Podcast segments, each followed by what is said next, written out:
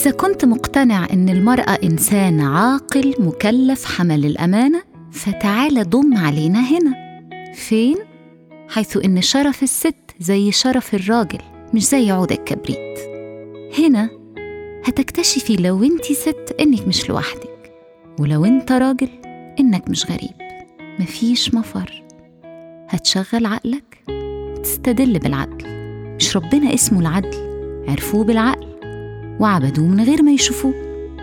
يوميات واحدة ست تجربتي وتجربة ستات كتير. إحنا بني آدمين. العيال ما بتسمعش الكلام وانت عايز العيال تسمع الكلام ليه؟ ده ضد المنطق. أول ما خلفت ولادي البنتين الكبار قلت لكم يمكن قبل كده إن عندي أربع ولاد بنتين وولدين. بس بحكم إن البنات الأكبر والفرق العمري بين البنتين كان سنتين بس فتقريبا بدأت في تربيتهم سوا. قلت لنفسي جملة بفتكرها لغاية دلوقتي. مش عايزة أربي ولادي زي ما أهلي ربوني. مش لأني مش عجباني تربيتي خالص بالعكس أنا اتربيت وكبرت عندي أخلاق ما بغشش بتحمل المسؤولية بحافظ على الأمانة بجتهد كل الحاجات دي لكن ما كنتش سعيدة من كتر القلق الزيادة. الزيادة عن الطبيعي.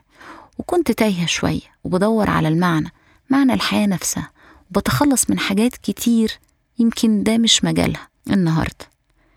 بس عشان كده كان هدفي إن ولادي يكونوا أكثر استقرارا وبالتالي أكثر ثقة وسعادة.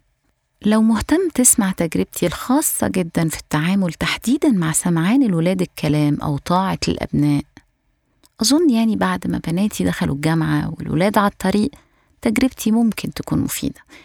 اسمعني في بودكاست يوميات واحدة ست على موقع الميزان أو أبل بودكاست أو جوجل بودكاست وعلى السوشيال ميديا تويتر وإنستجرام وفيسبوك رشا الشامي بنفس الاسم.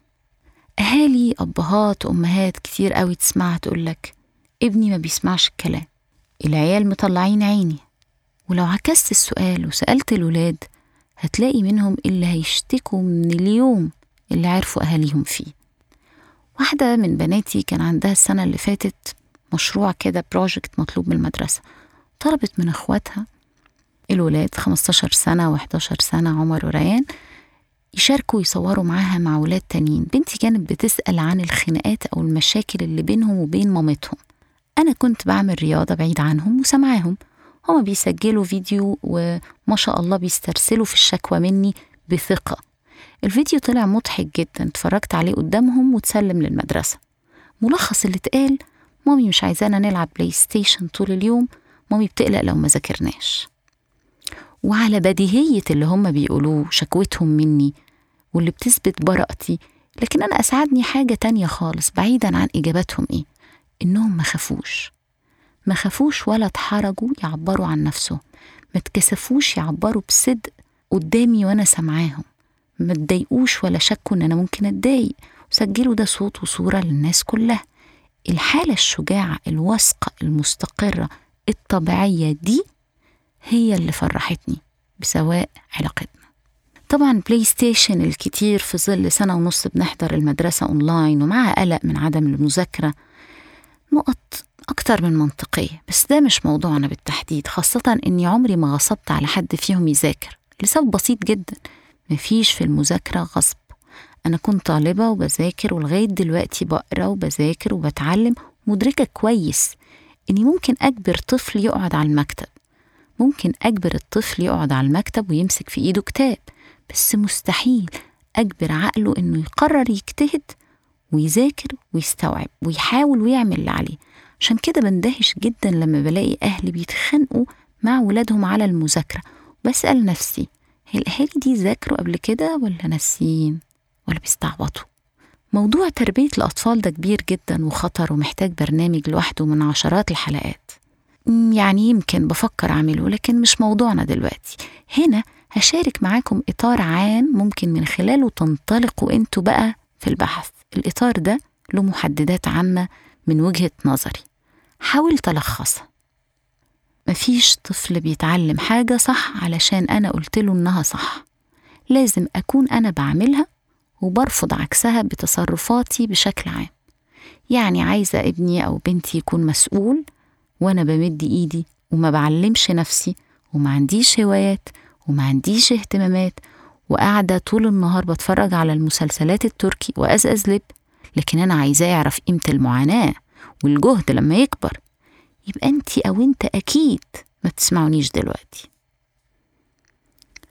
الطفل هيكبر ويبقى إنسان مستقل ومسؤول عن نفسه وبنفضل نعاني مع ناس ما بتعرفش تقول لأ وندي محاضرات ومواعظ ونصايح عن رسم الحدود والمساحات الخاصة وازاي الإنسان لا يتم استغلاله. وبننسى إن التربية القمعية وإننا كنا بنتفنن في قهر ولادنا عشان يسمعوا كلامنا اللي هو كلامنا وهم صغيرين. كانت سبب مهم جدا إنهم ما يعرفوش يقولوا لأ. عشان كده بنلاقي مشكلة متكررة في عدم قدرة الشباب على الرفض.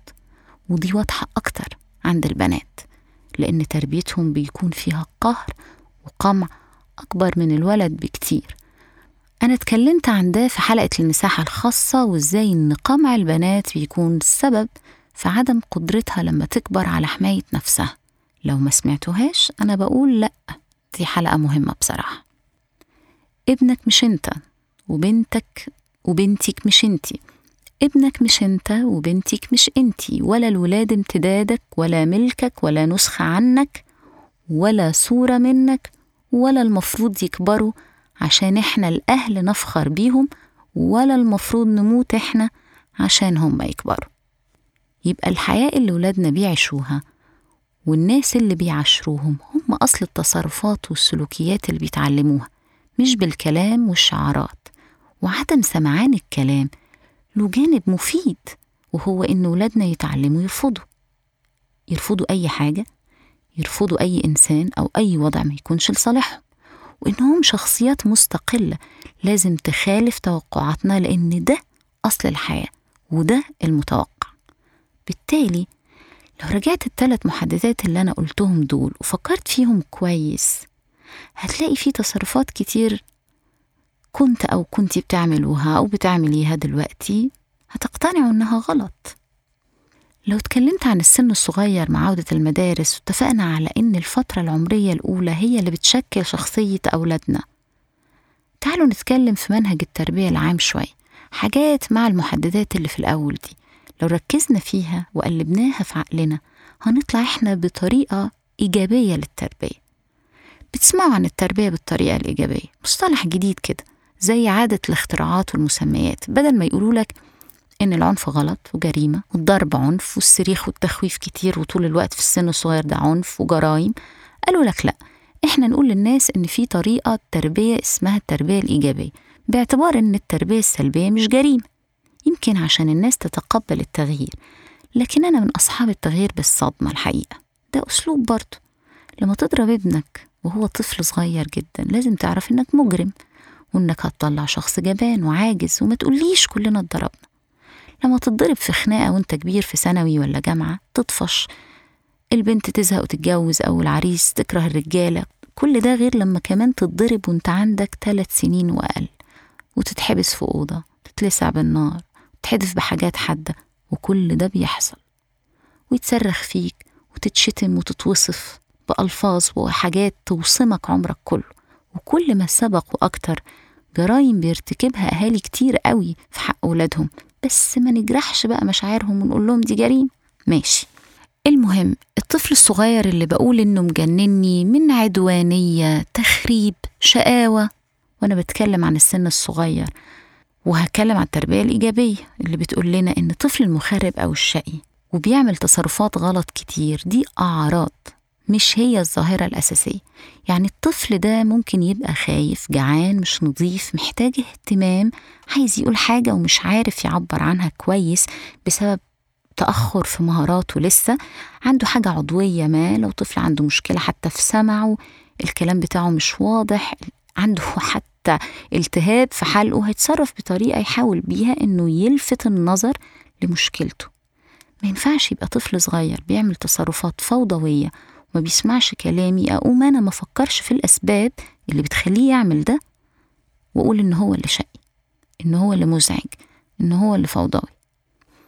الحب أكتر حاجة الأطفال الصغيرين بيحتاجوها هي اللي بتكمل وتجبر كل المشاعر الناقصة أو السلبية وتخليهم حاضرين وده اللي الطفل بيدور عليه بيدور إنه يبقى عارف إنه وحاسس إنه متشاف من خلال أهله بيه.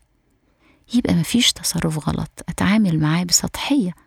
مفروض أتعامل معاه كإنذار لحاجة غلط لازم أفتش عليها. تاني حاجة إني أفهم دوري كويس كأب ودوري كأم. إيه دورنا كآباء وأمهات؟ إزاي أخلي ابني متعاون بيسمع الكلام اللي بقوله له وهو صغير عشان أنا خايفة عليه؟ مش مجرد يعتاد الطاعة طاعة الأوامر وتنفيذ الأوامر من غير ما يفكر. أو حتى يتدرب ويجرب إنه يشغل عقله. بعد كل طلب بيطلب منه وياخد قراره هو في اللي بيتقاله وبالتالي يكبر ويطلع ضمن قطيع بنشوفهم في المجتمع وبنكره وجودهم. ضعيف. أي حد يقول له كلمة يسمعها. أي حد ممكن يكون له عليه سلطة ووصاية. رجل دين مدير صديق مراته جاره ولو بنت جوزها صاحبتها أصدقاء السوق إلى آخره بقى من اللي بنشوفه وبيتسبب في كوارث كتير لأولادنا. نعمل إيه؟ نطلب من الطفل الحاجة وإحنا بنشرح له. ضروري نشرح له السبب. لو أنت افتكرت لما قلت لك ابنك مش ملكك ولا امتدادك هتفهم حق الولاد علينا وإحنا بنقول له أبسط طلب حتى وهو صغير اغسل إيديك عشان الميكروبات. لم لعبك عشان ما تتكسرش أو تتعور وأنت بتدوس عليها. إزاي يستخدم اللغة مش إيده؟ إزاي يخطط ويفكر عشان الحاجة الوحشة ما تحصلوش؟ بنفهمه العواقب. إلى آخره. مش نأمر بقى ابننا أو بنتنا بطريقة جافة وقاسية ولو ناقش نقوله أنا أبوك ما تسألش ليه؟ أنا أمك تسمعي كلامي. يا ستي أنتي أمه وهو أبوه. بس حضراتكم بتربوا ولادكم على الطاعة العمياء لمجرد كونكم أهله. بصرف النظر عن إن أنتوا كويسين وبتحبوه بصرف النظر عن إنه وارد تغلطوا إنكم مش منزهين ولا معصومين. الأسلوب ده وده اللي بيخليني قلقانة. بيربي إنسان ضعيف مقهور منسحق. ما بيعرفش يقول لأ لأنه اتعود على الطاعة العمياء. ده ما بيعرفش حتى لما يكبر يفاوض في مرتبه. مكسور مش قادر يفتح بقه بدون تفكير. وطبعا ما ينفعش وانت بتأسس شخصية ابنك أو بنتك. تقوله اسمع كلامي أنا. ولما تكبر ابقى شغل عقلك. وما تخليش حد يضحك عليك. انت كده بتعطله وبتخرب حياته وبتعيق انطلاقه وبتطلعه ممسوح الشخصية. ويا عالم هيبقى قادر يتخطى الغلط اللي انت زرعته جواه ده إمتى وفي قد إيه. ولا هيضيع ويستغل ويتوجع عشان مش عارف يقول لأ. بسبب حضراتكم وتربيتكم ونرجسيتكم. انت مرشد. انتي مرشد معلم صاحب مش مدير متسلط على ولادك مش نظرة مدرسة على بناتك. لازم أساعد بنتي وابني وأعلمه ياخد قراره ويقرر ويتعلم يفكر ويختار. أنا بفهم عنك جملة ما ينفعش تتقال. أنا بفهم أكتر منك ما ينفعش تتقال. لازم أعتمد على تفسير الحاجات عشان هو يعتاد إنه يفسر لنفسه أي حاجة يتعرض لها. ولادي لما كانوا صغيرين قوي كانوا أحيانا مرضوش يلبسوا الجاكيت وهم نازلين في البرد. ده مثال عبيط أهو. أفضل أقنع وأحذر. وطبعا ده بياخد وقت وجهد. هتبرد هتمرض مش هتقدر تروح المدرسة. تغيب عن التمرين مش هتخرج مع أصحابك إلى آخره. طب إيه اللي مضايقك في الجاكيت؟ مكلكع؟ نشوف غيره. صغير؟ نشوف غيره. لونه؟ نغيره. وبعد المناقشة دي بيلبس لكن لو صمم سيبه. حصل مع بنتي الكبيرة وهي صغيرة وتعبت ومكررتهاش ولا عرضتني في ده أبدا. مع ابني الصغير عنيد ولادنا مش زي بعض. فسبته يعيا مرة واتنين وتلاتة وتعلم درس عمره قيس على ده في كل المعاملات حتى المذاكرة. هتقول لي يا قلبك؟ هقول لك يا قلبك ويا قلبك وانت بتطلعهم قطيع مكسورة. يا قلبك ويا قلبك وانت بتحرمهم من أدوات السعادة. يا قلبك ويا قلبك وانت عشان تريح دماغك وما تتعبش في المناهدة والمناقشة وترضي نفسك كصاحب وصاية وسلطة بتخرسهم وتقول لهم هو كده. ومع كذا هو كده بتمسح جزء من شخصيتهم لما مرضيش يذاكر فتلام وكان شكله وحش وجاب درجات وحشة كانت دي نتيجة إهماله. هو ما عملش اللي عليه. ده في حالة تقصير عن عمد. مش في حال إن قدرة ابنك أو بنتك محدودة أو عندهم صعوبات معينة ده وضع تاني. عشان كده لازم نبقى واخدين بالنا كويس قوي ونفرق بين قدرة ولادنا الطبيعية ونضوجهم ونموهم عشان نسيبهم يتعلموا يشيلوا شيلتهم ونقبلهم بقدراتهم. يعني هو مش ولد أو بنت وحش وحلو أو كويس. أنا عايزاه يعرف إنه قادر يتصرف صح أو يتصرف غلط ويتحمل نتيجة غلطه. قادر يعمل حاجة كويسة وقادر يعمل حاجة وحشة وبالمرة يكبر ويبقى عاقل مش سطحي وماشي يقسم ويصنف الناس لفريقين أشرار وطيبين.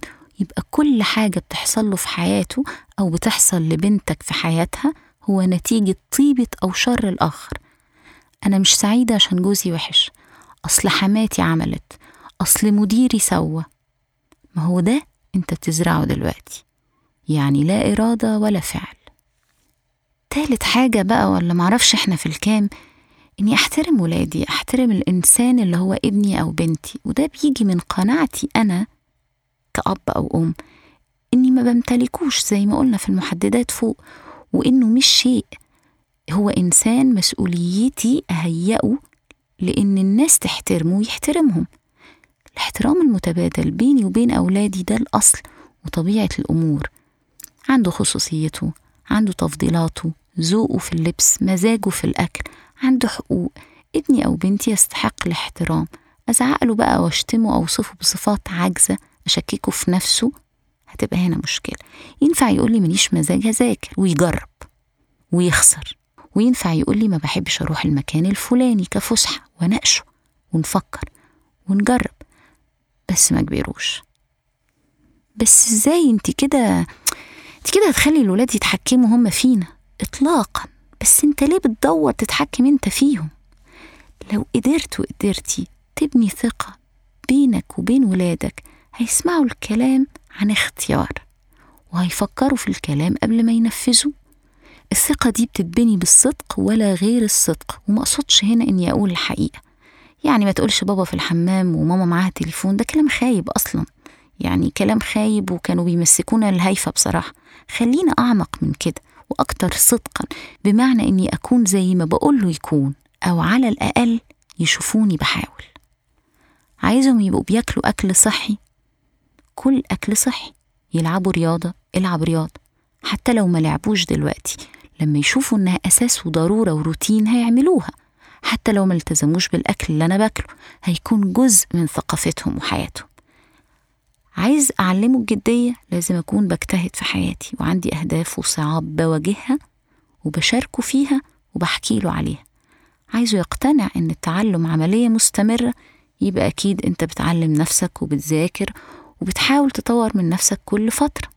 بتمارس هوايات بتعلم حاجات جديدة طبخة جديدة بتع... بتراعي زرع في البيت بيشوفك بتذاكر بتدخل امتحانات بتحاول تترقى في شغلك باجتهادك.